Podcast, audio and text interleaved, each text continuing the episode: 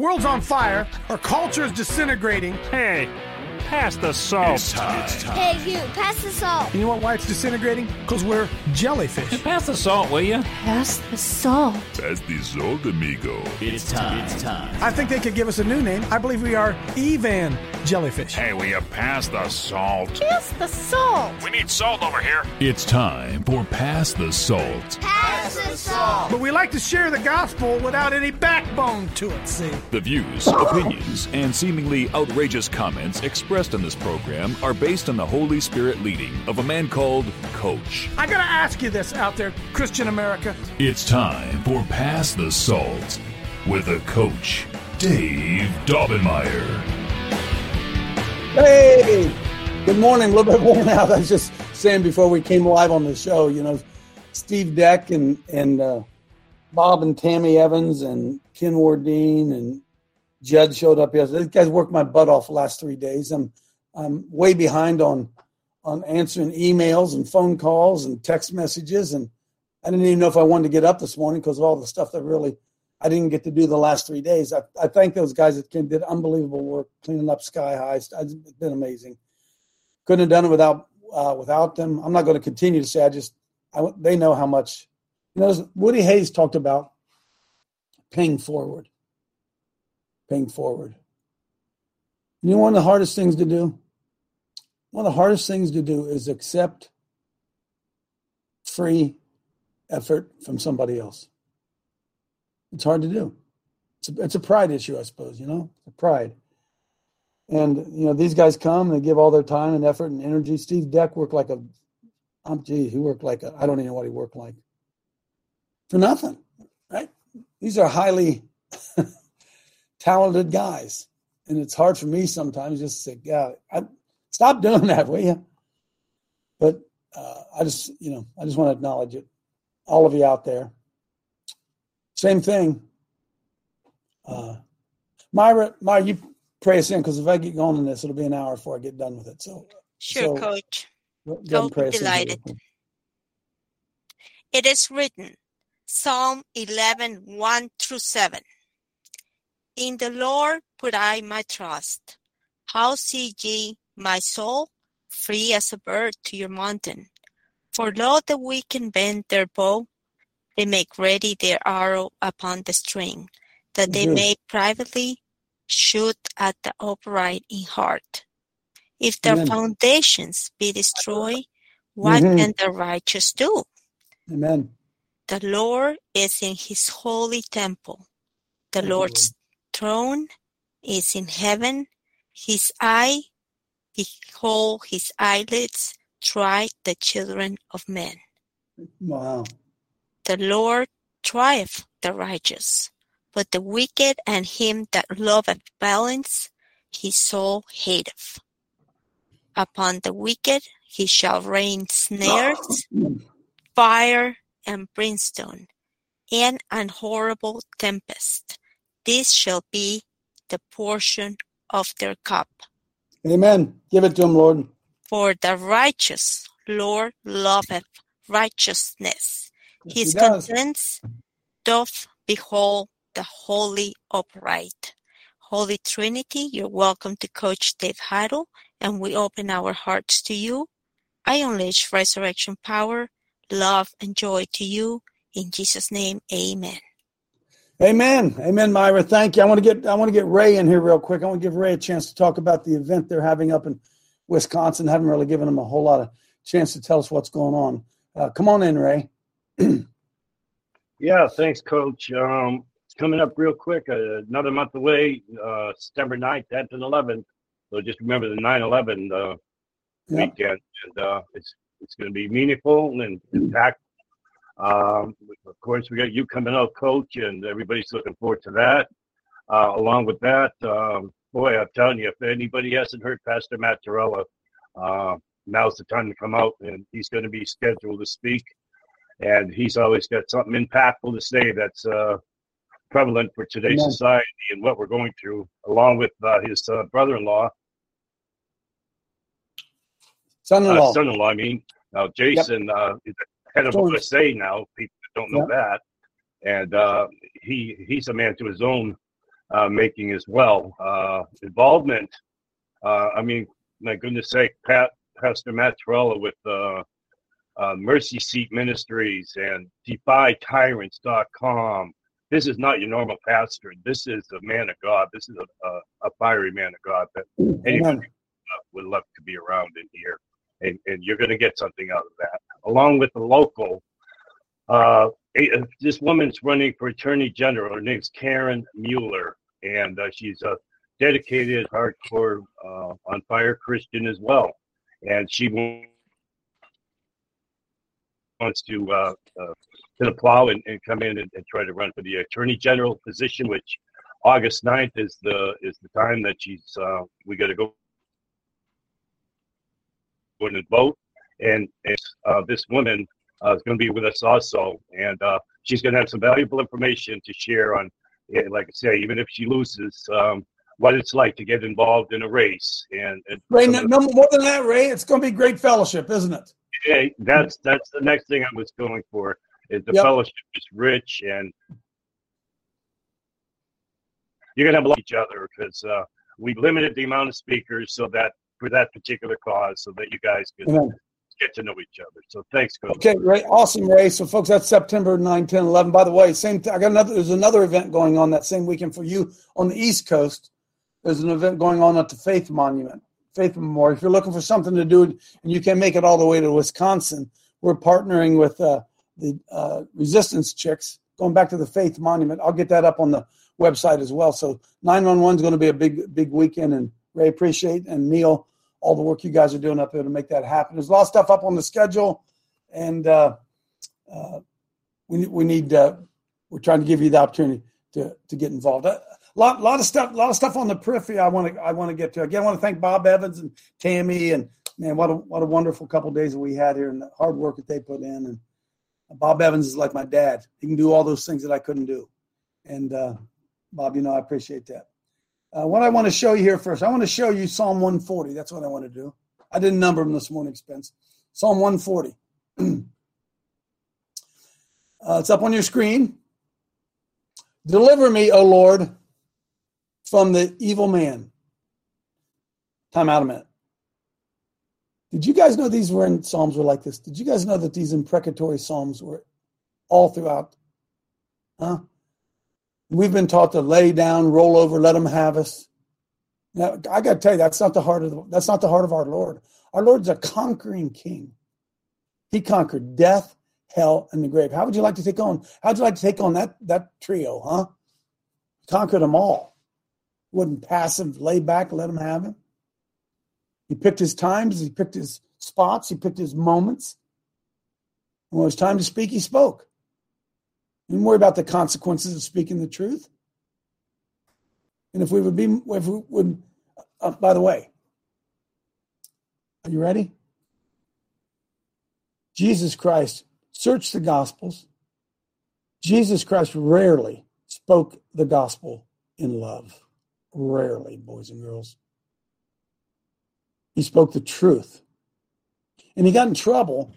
Even with those who were his supporters, because he was so straightforward, truthful. And they've told us, they've taught us in America today that if you can, if it isn't nice, you can't say it. Share the truth in love, brother. Share in love. What the, what what are you even talking about? Share it in love. I'm sharing the truth because I do love you.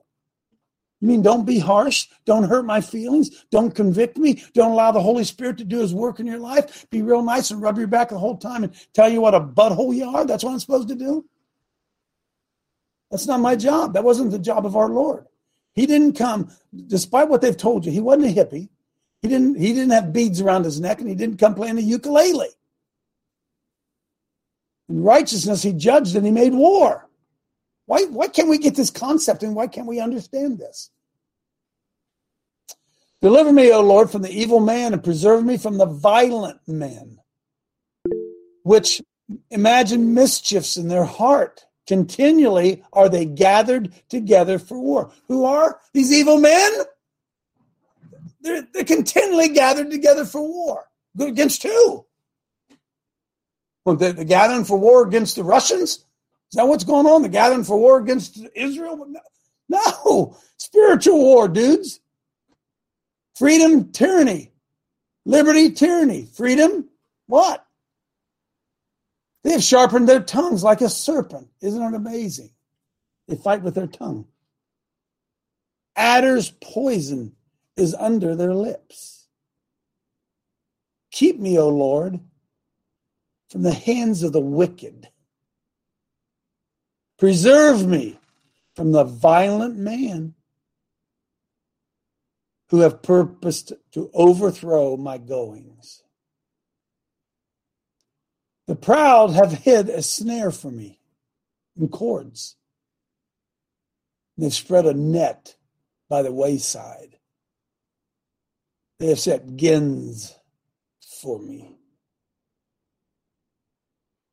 So I said unto the Lord, hey, dude, you're my God. Hear the voice of my supplications, O Lord. O God, the Lord, the strength of my salvation. Thou hast covered my head in the day of battle. Not the day of retreat, not the day of surrender, not the day of compromise.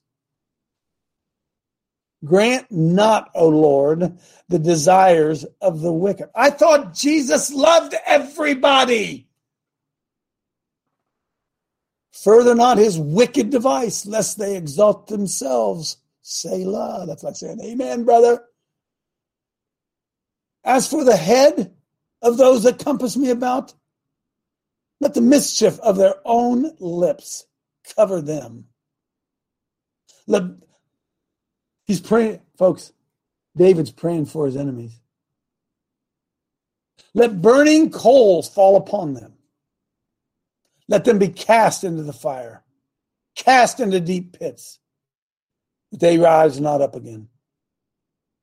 Let not an evil speaker be established on the earth.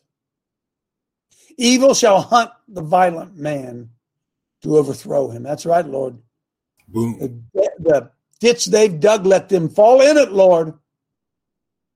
I know that the Lord will maintain the cause of the afflicted and the right of the poor.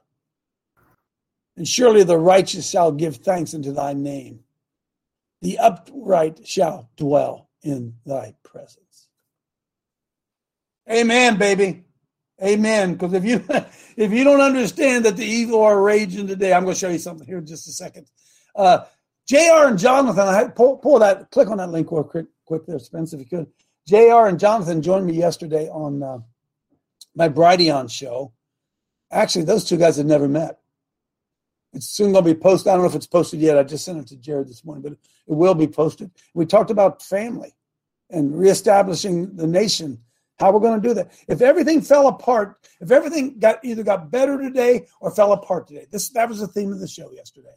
If everything got better or everything got worse tomorrow, what is our plan to rebuild? And where do we start? Where do we start? We know this, but we really, for the most part, we don't have any plan. There's no plan to it. And Jonathan says it's the rebuilding of the man, and J R says it's the rebuilding of the family. It was really, really pretty powerful fifty-minute give and take. In fact, the producer, the guy who was producing the show, uh, said, wow, wow. I was listening close. He's a young guy. I was listening close. Because the truth is, we're in the mess that we're in because, oh my goodness. Um, I'll go there, Lord. There are so many wounded saints. You know, we were talking the other day about uh, the uh, uh, fatherhood wound, the father wound that most people carry. My wife and I got a, a communication this morning from someone's, you know, she's got to be careful who I say. Anyway, just trust me, somebody we know. Just bleeding, just bleeding out of her heart for something that happened forty years ago. forty years ago. And to, to think that a lot of people are trying to live their lives out of a wounded position. And I saw it this weekend. Or this week, these last three days when we when we were working up at Sky High, the need for men in particular to bond, to fellowship, to get together. Folks, the average guy at his average church, he doesn't get to do that. Maybe in the maybe in the church golf league. But the idea where they actually get together and sit down and get their elbows scraped and their their knees dirty and dirt under their finger fingernails and watch another guy operate in his gift and appreciate that other other guy's gift. I just sat back and just, God, I looked around. And then, you know, I began to realize this. I don't know about you guys. Uh, I don't think I was ever really fathered. I don't I don't think I was. My dad coached my, coached our Little League baseball team. He was a good dad, but he worked. He earned money. He worked double shifts at Kaiser Aluminum to pay for the kids. He wasn't around much. My mom raised us. Dad was there. I mean, Dad was there. Like I said, I laugh. I, you know, I don't know how to fix a motor, mower. He didn't know how to one, but he didn't. He taught me how to play ball. I don't know if I ever had it. Did you guys ever have a deep heart-to-heart talk with your dad about moral issues and the duties of men and what we're, we're supposed to do? And, and I, I, was was he not able to deliver that to me? Was he not part? Was he not parented? Listen, I don't want to go down that road too far down the road, but I, I, I know this. Listen, I'm going to tell you this because I love you.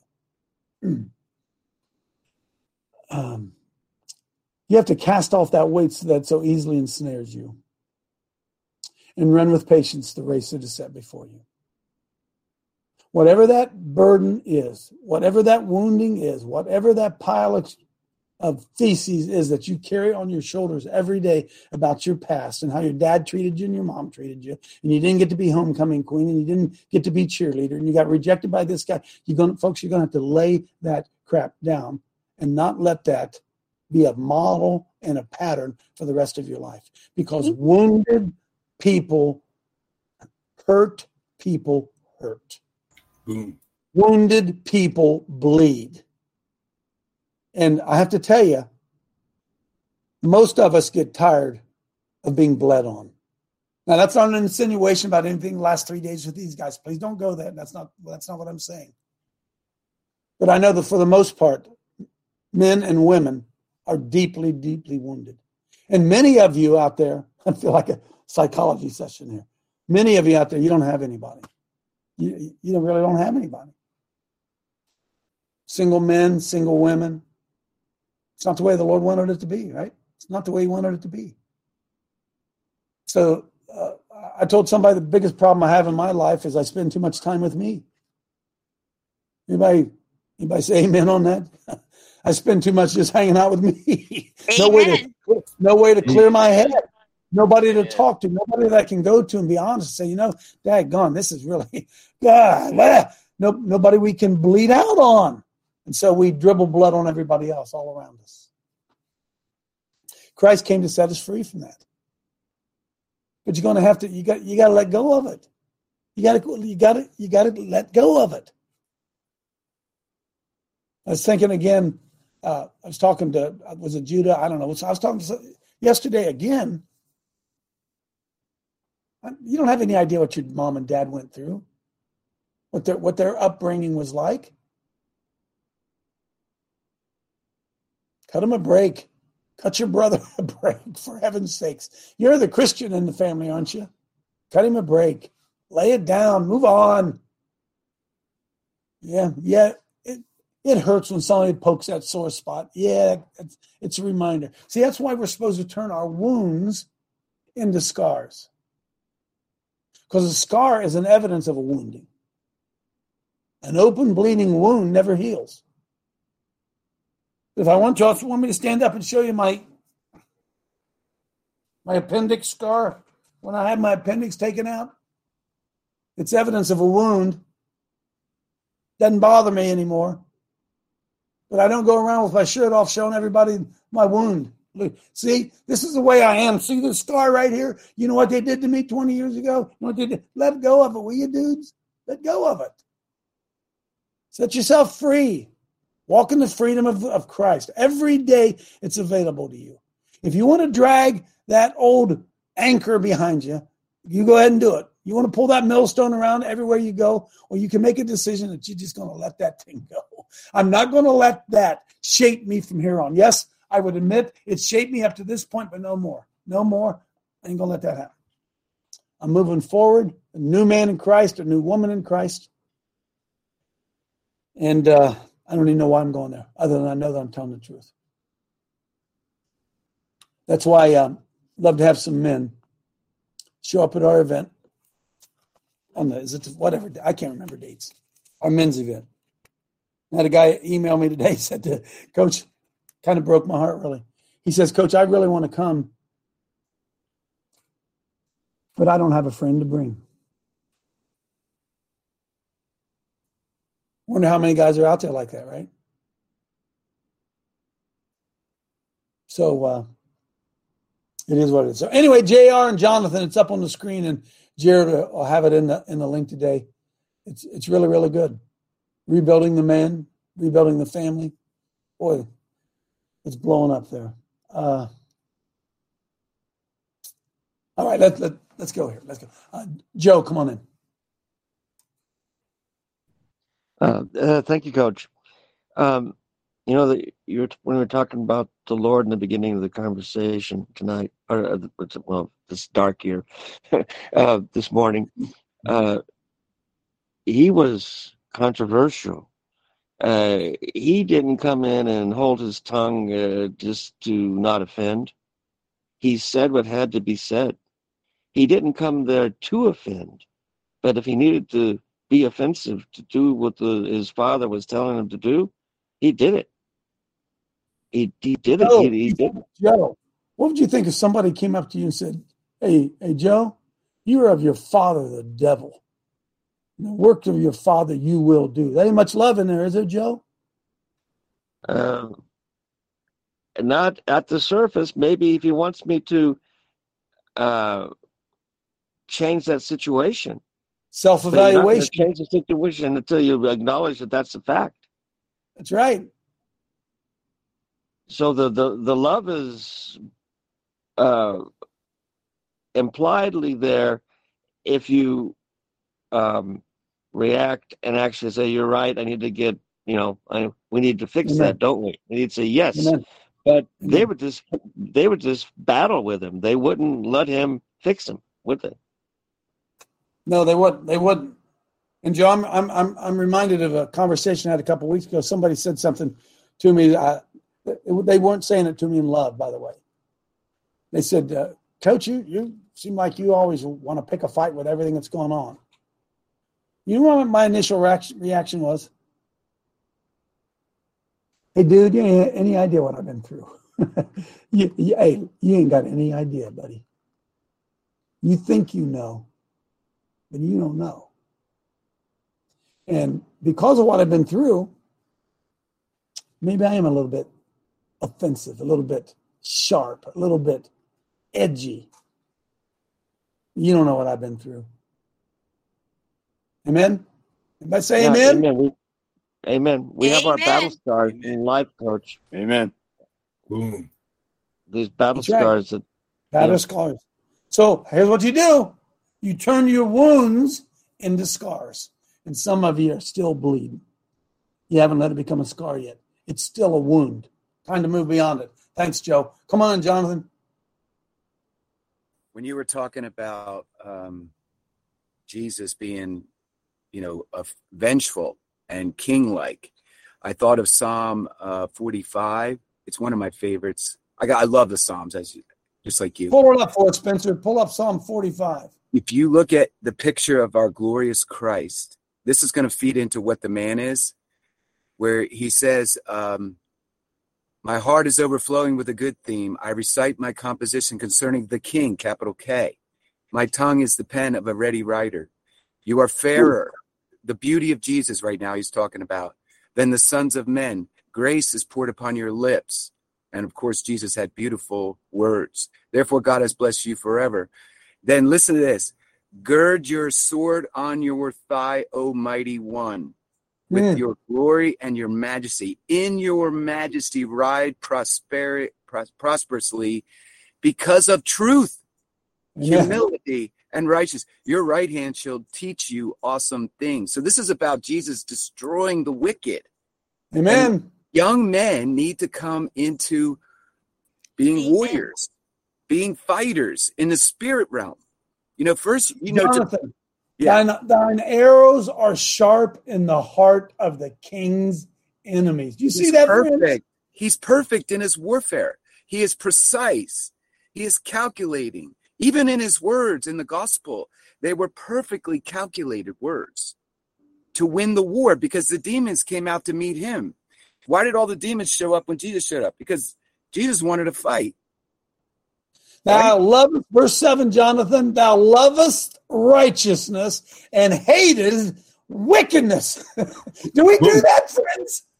We love, we, we compromise with wickedness. Therefore, God, thy God, hath anointed thee with the oil of gladness above thy fellows. Oh, my goodness. Don't get me going, Jonathan. Reggie. Thank you, Coach. You're so right. Um, when I, God is perfect. He's so perfect. But and when I take people on a journey in deliverance, I've been doing this for years, and we always go back to birth. And people go, what are we doing? They don't get it. And I'm like, trust me on this. The Holy Spirit has taught me this. He's refined these steps that I take. And I, they don't understand it. There's things in their past that are forgotten or are insignificant that the Lord's digging deep in there. And I watched a seventy-two-year-old man fall apart on the floor, weeping at something he had never remembered. He was about four years old, and that was what was holding on to all of the pain and suffering that he was, you know, experiencing all the way to seventy-two. You know, people just, they, they think they know better than God. They think, well, I just, I, because you've forgotten it, it's okay now, you've let it go. No. No. So if you're right, Coach, that we have to, I, you take journeys within yourself. You know, I walk, it's just beautiful to watch people be delivered, but there, we have to be completely cleansed, and the Holy Spirit will guide you through that. You just start asking him, what is it in my past? So you're right, Coach. It's beautiful. Thank you, man. Spencer, bring up John five real quick, because I had this conversation with, with, I could say it, I had this conversation with Steve Deck yesterday. God bless Steve Deck. Because he's he's trying to help somebody get healed. He's trying to help them. And he's sharing with me. Yeah, so I'm not speaking in confidence or anything here. This is so important. Are, are you guys, can you see up on the screen? And after this, there was a feast of the Jews, and Jesus went up to Jerusalem. Now there is at Jerusalem, by the sheep market, a pool, which is called in the Hebrew tongue Bethesda, having five porches. Is there, in these lay a great multitude of impotent folk, of blind, halt, withered, waiting for the moving of the water. You guys get this? All these all these hurt people are laying at church or wherever they're laying. They're laying impotent, blind, halt, withered. Anybody say amen? I know some of them. I, I know. Uh, yeah, I know some of them. Boom. For an angel used to go down at certain times in the season and into the pool, and he'd trouble the water. And whoever then first, after the troubling of the water, stepped in was made whole of whatsoever disease he had. And a certain man was there, and he'd had this infirmity for thirty and eight years. He's still bleeding all over everybody, whatever it was.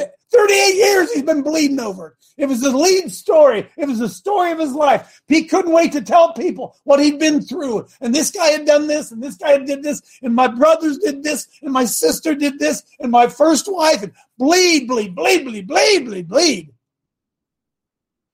Jesus said unto him, rise up. Oh, I'm sorry.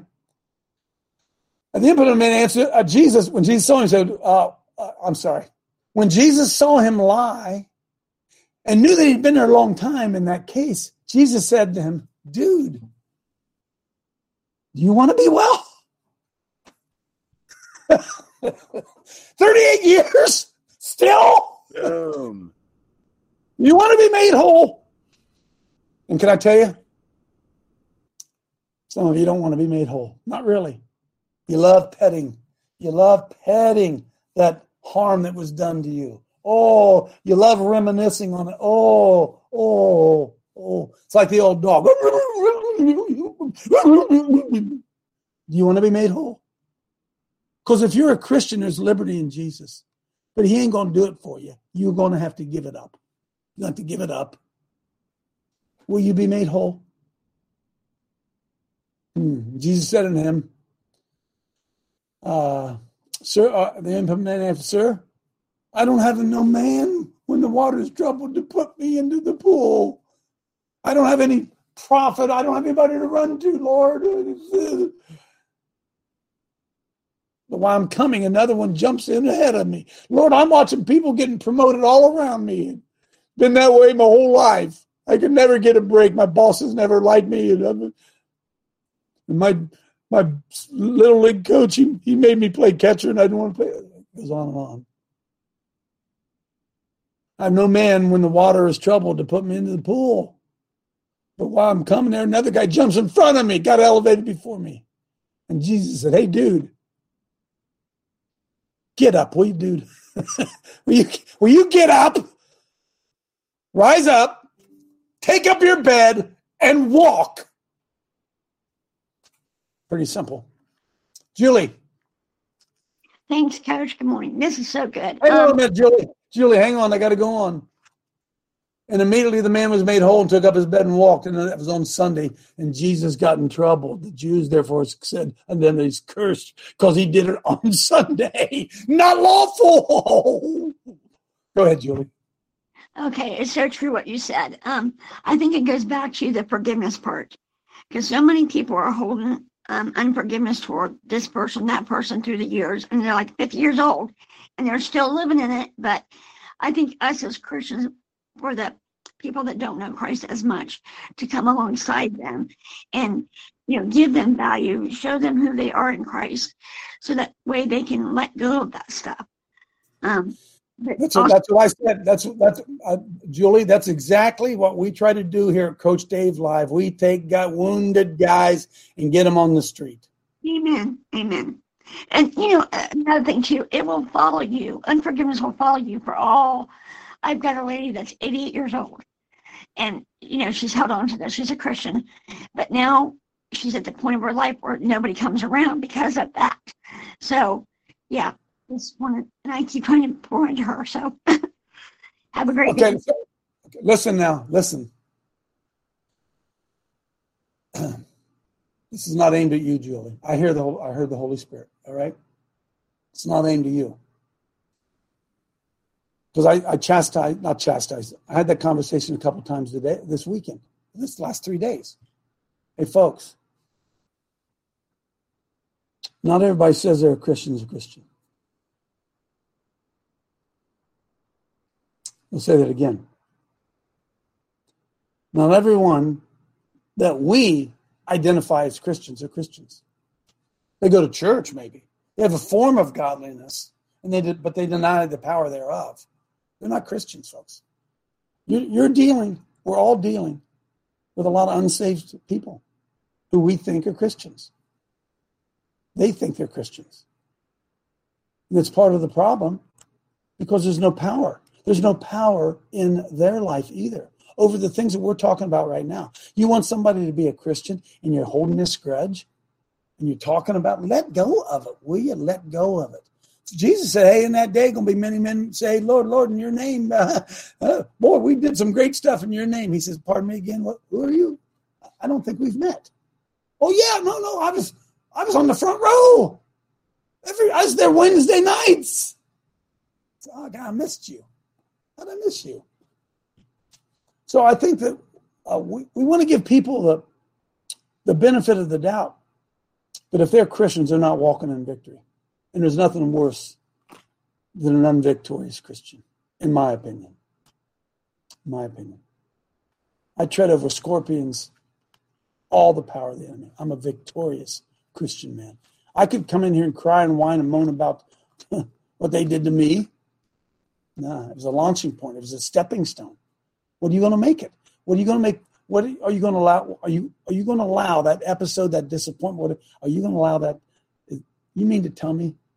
That's going to be your life story. Man, you ain't free then. You ain't free. Come on, Jack. And then Randy.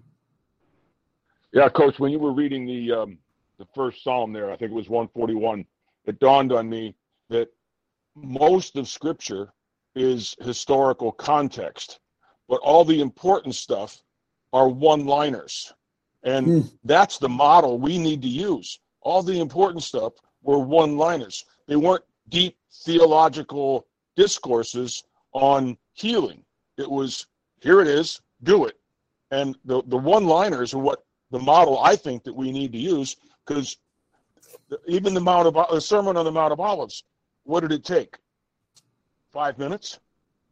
Okay, the, the, the most famous sermon in the Bible took maybe six minutes, but we want this this one hour of deep theological um, discourse on tongues or or yeah. whatever. But we need to use the model that's set before us, because all the potent stuff that you read this morning were all one-liners, and it could all be used independently, or you can that's lump true. Them together. So anyway, folks, that's the model. So folks, here's what here's what you this is the way I do it. Okay, are, are you are you walking in victory in your life? Are you getting victory over death, hell, and the grave every day in your life, or are you bleeding on people? You're claiming to be a Christian and still bleeding. That's not supposed to be going on, boys and girls. Randy. Coach, I'm going to do my best to make this connection. I hope we can see it. But, uh, okay, Jesus, Coach, Jesus said in Luke twenty-four forty-four, he said, I fulfilled the law, I fulfilled the prophets, and I fulfilled the Psalms. I fulfilled everything concerning me. So when we read a psalm and we see Christ in that psalm, we're seeing him like, just like Jonathan said earlier. He fulfilled that when he did away with the prince of the, this world. He did it. He did it. He did. He fulfilled it. But God, but look, Coach, here's the connection we got to make. What does Paul teach us in Colossians one twenty-four through twenty-seven? Now, let me read this. We need to connect this. We need to see. We need to walk just as Jesus walked on the earth. He had compassion to the lowly, to the people looking for him that wanted God, and he had he had he had uh, vengeance. He had wrath. He had. Against the wicked, the hate, the people that hated him. He he did both. He was both sides. Now look at this, Coach. Now, who now rejoice in my sufferings for you and fill up that which is behind of the afflictions of Christ and my flesh for his body's sake, which is the church. This is Paul. Mm. Whereof I am made a minister according. Now, now I'm saying, Coach, look, Paul went through hell in the physical to show people Christ. Okay.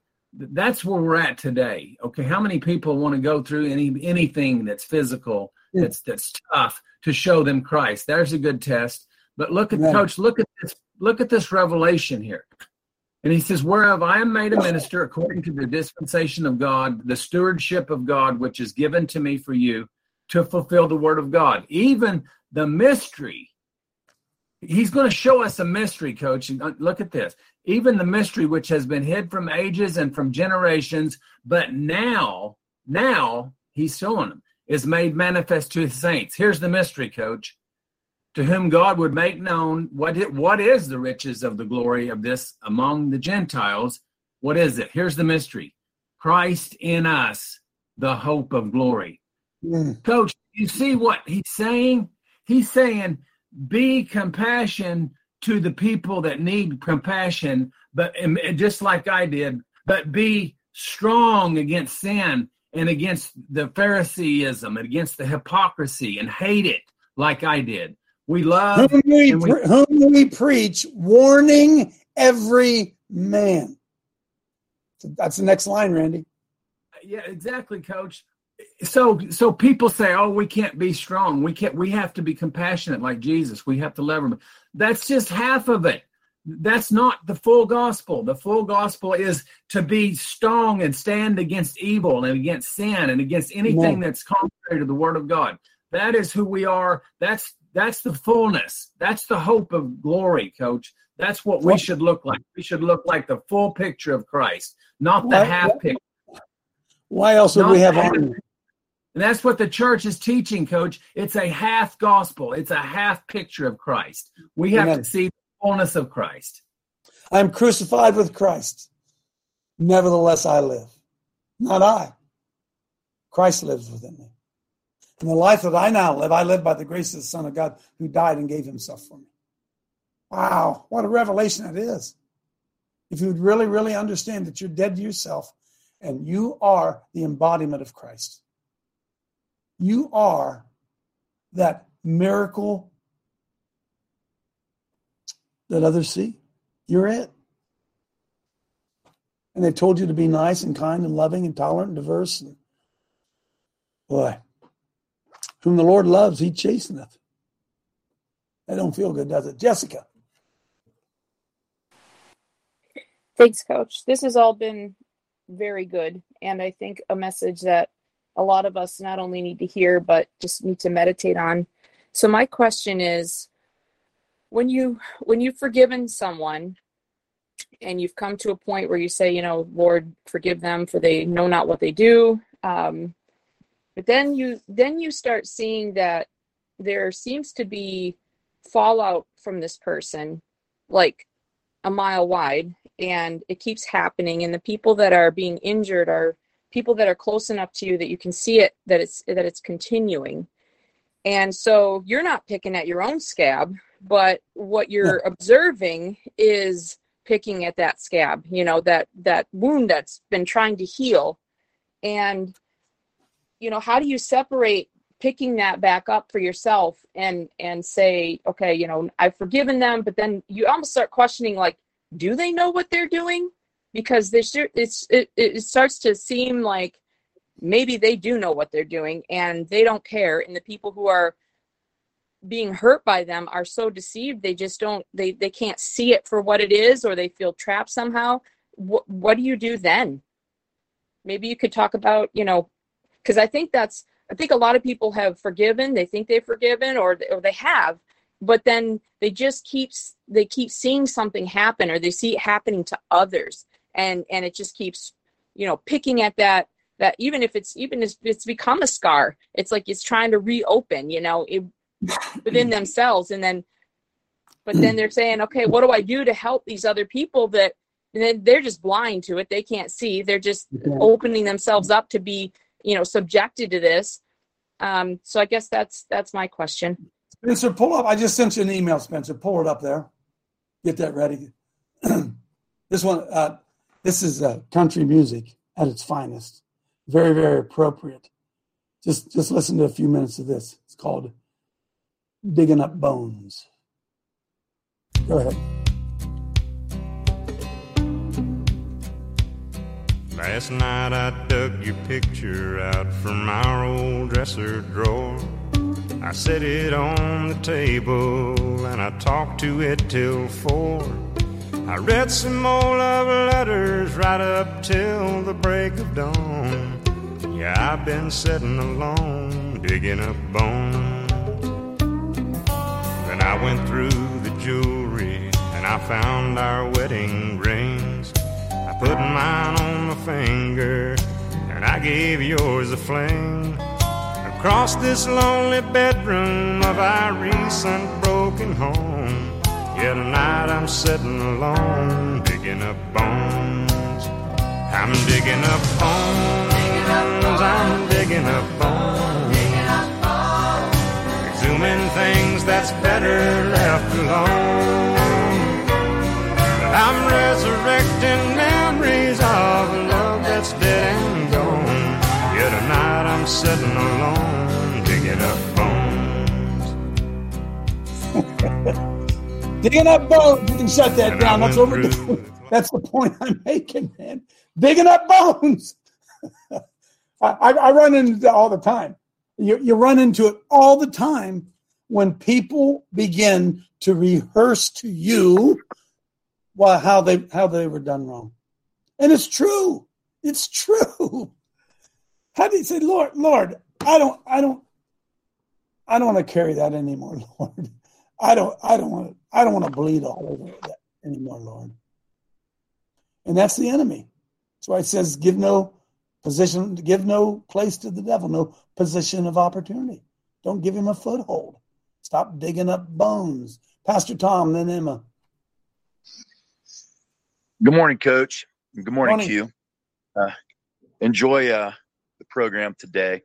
Just sitting here thinking, I was out on the porch praying and listening, and something about uh, Scripture where God talks about, in Scripture it talks about um, forgetting our sins. It's not that God forgets sins. I mean, he would not be omniscient. What that's meaning in the original is he wills not to remember. Hmm. You see, there's a greater grace to not remember. He says we, we are to forgive. And here's the problem. We, we, we're all, we're all equating forgiveness with forgetfulness. And that's Amen. Not what God's saying. Here's the thing. God doesn't forget. He wills not to remember. And that's a great gift of grace, that you put that offense where he wills not to keep bringing it up, picking up or, uh, you know, bringing up bones or looking at bones or whatever that is. As Randy Travis said, it's, you know, digging up bones. It's, I will not to remember on that. I will not to remember. And that's the and when, great grace. When, when, when it comes up, when the hurt comes, and you take it to the Lord, say, Lord, man, I exactly. Lord, I, let go that, all right? I let go of that. All right, I let go of that. All right. Amen. It's under the blood, and it's that is blood. What Satan wants to do is keep digging up bones, and that's called a zombie. And see, zombies live off of the living.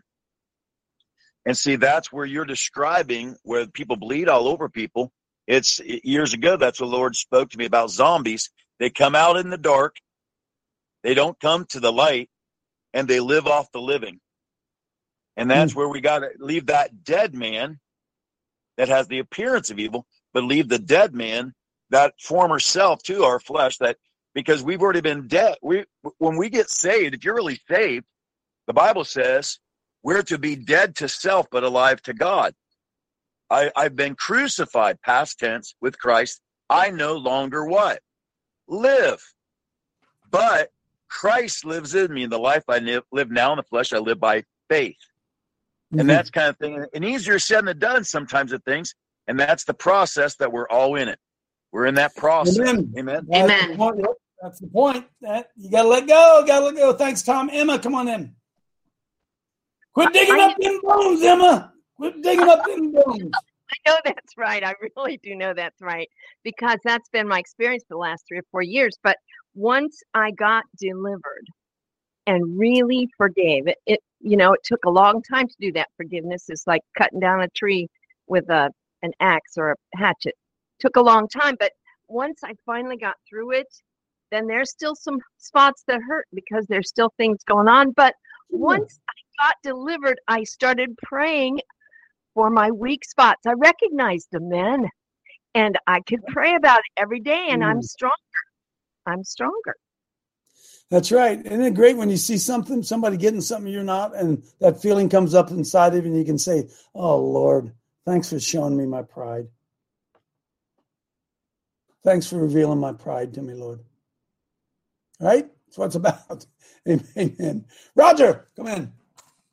Oh, you know, I um, I was not particularly close with my father, and I'm I'm kind of like you, Dave. I, I don't know if I got fathered or if I just got out of bed in the morning. Yep. Um, but I. So we got to be careful, Roger, because that can be a bone, can it? That can be a bone. Yeah. That can be a scab. But yep. what I've always thought in my own life, and, and I sometimes have shared it with people, because about, you know, about once a month, my dad will just pop in my mind. Um, and sometimes it's good and, and sometimes it's not, but we can't live there. No. We can't live there. I, I don't know if there's anything wrong with looking at a bone and, and evaluating it and having it, having it help change your life for your own children, let's say. But as believers in Christ, we cannot live around those bones. We've got to come out of our graves, don't we, Roger? Come out, take off. Oh, thank you, Lord. Thank you. Uh, thank you, Lord. We all know the parable of, of Lazarus. Does anybody off the top of their head know where that is? Does anybody know where that is? Find that for me real quick. John eleven. What is it? John, John eleven. John eleven. Pull that up for me, because I'm going to show you something. Roger just, Roger just, uh, just hit upon it. Now, a certain man was sick. Anybody know one? Anybody know any of those? A certain man was sick, named Lazarus of Bethany, town of Mary and his sister Martha. And it goes on, and he's sick, and they go to the Lord, said, oh, he's, he's sick, then he dies, and, and they said, oh, Lord, if you had just come there, if you just come there, he wouldn't be sick. And Jesus said, hey, sickness not unto death, but to the glory of God, that the Son of God might be glorified. Now, Jesus, Martha, and his sister Lazarus, keep, keep them on, rolling up faster. So they go there, and um, Jesus shows up. I want you. Jesus shows up after Lazarus has been in the grave for a few days. Go on up, Jonathan. I'm sorry, Spencer. I don't know where. Hang on. There it is. They said, Jesus said unto them plainly, Lazarus is dead. And then when Jesus came, he found where they'd lain in the grave for four days already, verse eighteen. And Martha said, as soon as she heard Jesus was coming, she went to him and said, look, if he'd been here, right? Here's what I'm getting. It's taking me a long time to get there. Lazarus, Jesus says, Lazarus, come forth. And he comes forth, right? And then the most amazing thing happens. Jesus said, there it is. Now we're getting it finally. Jesus, take away the stone, Martha. And they did. And they said, oh, no, it's going to stink. And he says, uh, he doesn't care. He says, he praised the Lord. He says, Lazarus, come forth. And there comes Lazarus. Look at this. There he comes forth. Right there, verse forty-four. Bound. He came forth, bound hand and foot in grave clothes. And Jesus said, loose him and let him go. Now understand this. Jesus had just loosed him. But he, he said to those around him, get those dead grave clothes off of that guy, will you? Will you guys give him some life? So here's Lazarus, born again, really and truly, and bound. You see that? You guys see that? Born again and bound up. And Jesus said, boys, somebody unwrap that guy. Somebody explain the gospel to him, because he who once was dead is now alive. We got a lot of dead men walking. That's the way I see it. That's what Christianity is supposed to be about. Freeing men from dead, dead men's clothes and resurrecting them into new life. John Brockhoff, go on in, John. By the Hi. way, John, by the way, John, uh, I'm enjoying your book. Can I tell you the truth? It's better than I thought it would be. Well, um, I'm a, I'm a night owl, you know, and so I, I'm up real late, and so I often don't get up in time for the morning show.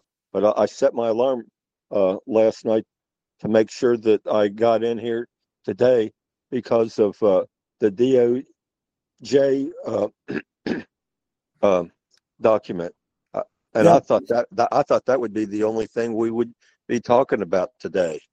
Well, John, I'm going to talk about it in the after show. Oh, okay. I, I, yeah. I'll hang in here then. Yeah, there's some things that aren't for public. Uh, you with me, right, Jonathan? Come on in. I. As you've been talking and as I'm just gathering up all the verses and, and scripture that's been said and all the great words that have been said by the folks that have said words, what the Lord just showed me is this whole thing about being saved is, it's obviously warfare. Satan in the garden tricks, that's an act of war. When he tricked Eve and then brought Adam, and, you know, brought it, and they brought him into death. That was a trick that brought them into death. Then Cain kills Abel. But God puts enmity between the seed of the serpent and the seed of the woman. God introduces the war. So everything we're talking about is warfare. It is violence. You know, when you crucify somebody, that's violent. When you crucify your flesh, it's violent. When you talk to yourself in a very, this is what I do anyway. I've been doing this since I was a young man. I would talk to myself. I think David did this. When you feel sin rising up and you you just say, no, I'm not going to do that. I'm not going to look at that naked thing. I'm not going to go over there. I'm not going to go hang with that. Right. It's violence. It's violence with your flesh. But then it's this beautiful love that flows out of crucifying the flesh. And then we can go out and love people in a in a righteous way, because we're not, there's no uh, hidden agenda, as it were. Like, there's nothing in it for me. I'm not thinking about me right now. I'm thinking about this person or this situation that God put me in. And so thus, you know, everything we're doing is, it runs amok to everything the system forces us to do. So we are we are literally pushing back evil every day we wake yeah. up. And and and this is what this is what I try to do every morning. The scripture says his mercies are new every morning. I just think this is a new day. It's a new war. It's nothing. Mm-hmm. Yesterday, yesterday's done. I want to be the best I can be today. That's it. Amen. That's all I can think about. One day at a time, one step at a time. The, the battle's raging in front of us for sure. Amen. Jeff. Coach, I've missed the whole week. Just a little prayer request out for me. I had had a battle with a tree limb, knocked my hip, hip out of socket, stretched my t- I, IT band down my leg. I've been just, I haven't been to work. I'm walking with a cane, sitting in a lift chair. Just, it's getting better, but just pray for me. I get healed up here. Digging up bones. Yeah. Tree fell on you? What? Tree fell on you? Cutting limbs, the one kicked out where it shouldn't have. And it was oh, about done, too. I got them all done at the last one. It took me out. It's like, it wasn't that bad, but it was bad enough to mess up my hip socket. Oh, oh. My God. Chiropractors fixed me up. Everybody said, go to the hospital. I said, I'm not going to the hospital. You'll come out there dead. Heal up, Jeff. Mary Kelly.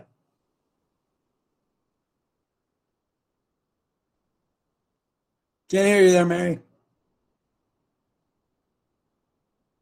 Myra. Yes, Coach. Thank you.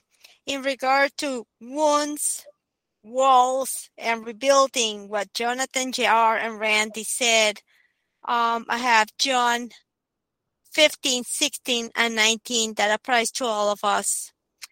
You did not choose me, but I chose you. Amen. And appointed you that you should go and bear fruit, and that your fruit shall remain. What whatever you ask the Father in my name, he may give you. These things I command you, that you love one another. If the world hates you, you know that it hated me before it hated you. If you were of the world, the world will love its own. Yet, because you are not of the world, but I, but I chose you out of the world, therefore the world hates you. Hallelujah. Amen. Amen. Be hated of all men is what it Amen. Says, right? So, friends, listen, I want you to, excuse me, as we kind of wrap this up here this morning, I want you to start practicing a little bit of a, a strength training exercise. And that strength training exercise is, you know what your emotional reactions are. Somebody says something, you hear a name, whatever, you know that feeling in your gut. And the only way that you're going to get immune from that feeling in your gut when somebody talks about something that brings up a bad memory is that you need to, at that point, ask the Lord this. Ask the Holy Spirit this. Why does that bother me?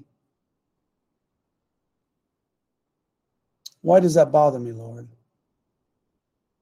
I don't think it should, but it does. And Lord, reveal to me what it is, not the person, not that guy, reveal in me what it is that makes me feel this way. Because you cannot control that other guy. You can only control you. And if you you if you get butthurt because we're not following your plan or nobody listens to me, the problem's you. Say, Lord, why does this bother me? You say, well, Coach, I just, I want to get this out because I, I just know this will work. I just know this is work, and I get frustrated because nobody will listen to me. All right? Why does that bother you? Because every stress that you have in your life, I hate to tell you this, it's created by you. Your reaction to what somebody else has said or done or an experience that you've had. And to, so to really, really be healed, you need to simply ask the Lord, Lord, why does that hurt? Why, rather than getting mad at somebody else because they exposed that wound, say, Lord, wh- why is that? Lord, take that away from me, will you? I don't, I don't carry that, Lord. I don't want to give that guy, that problem, that situation. I don't want to give that thing that much control over me, Lord. I don't want that. When Jesus hung on the cross, I, just, I say this often. This is important, folks. when Jesus hung on the cross, he'd been he'd been going around forgiving sins all through town. That's why they were mad at him. He said, you don't have the power to forgive sins. And he's hanging on the cross, and what's the last thing he says? Father, forgive them, for they know not what they do. Meaning, he realized that feeling that he had in his heart. He knew it wasn't good. He said, Lord, take this. I, I don't, I don't want to carry this. I forgive him. You forgive him. You're going to have to handle this one for me, Lord. Hey, Christians, stop bleeding on each other. Quit digging up them bones, huh? We'll see you tomorrow.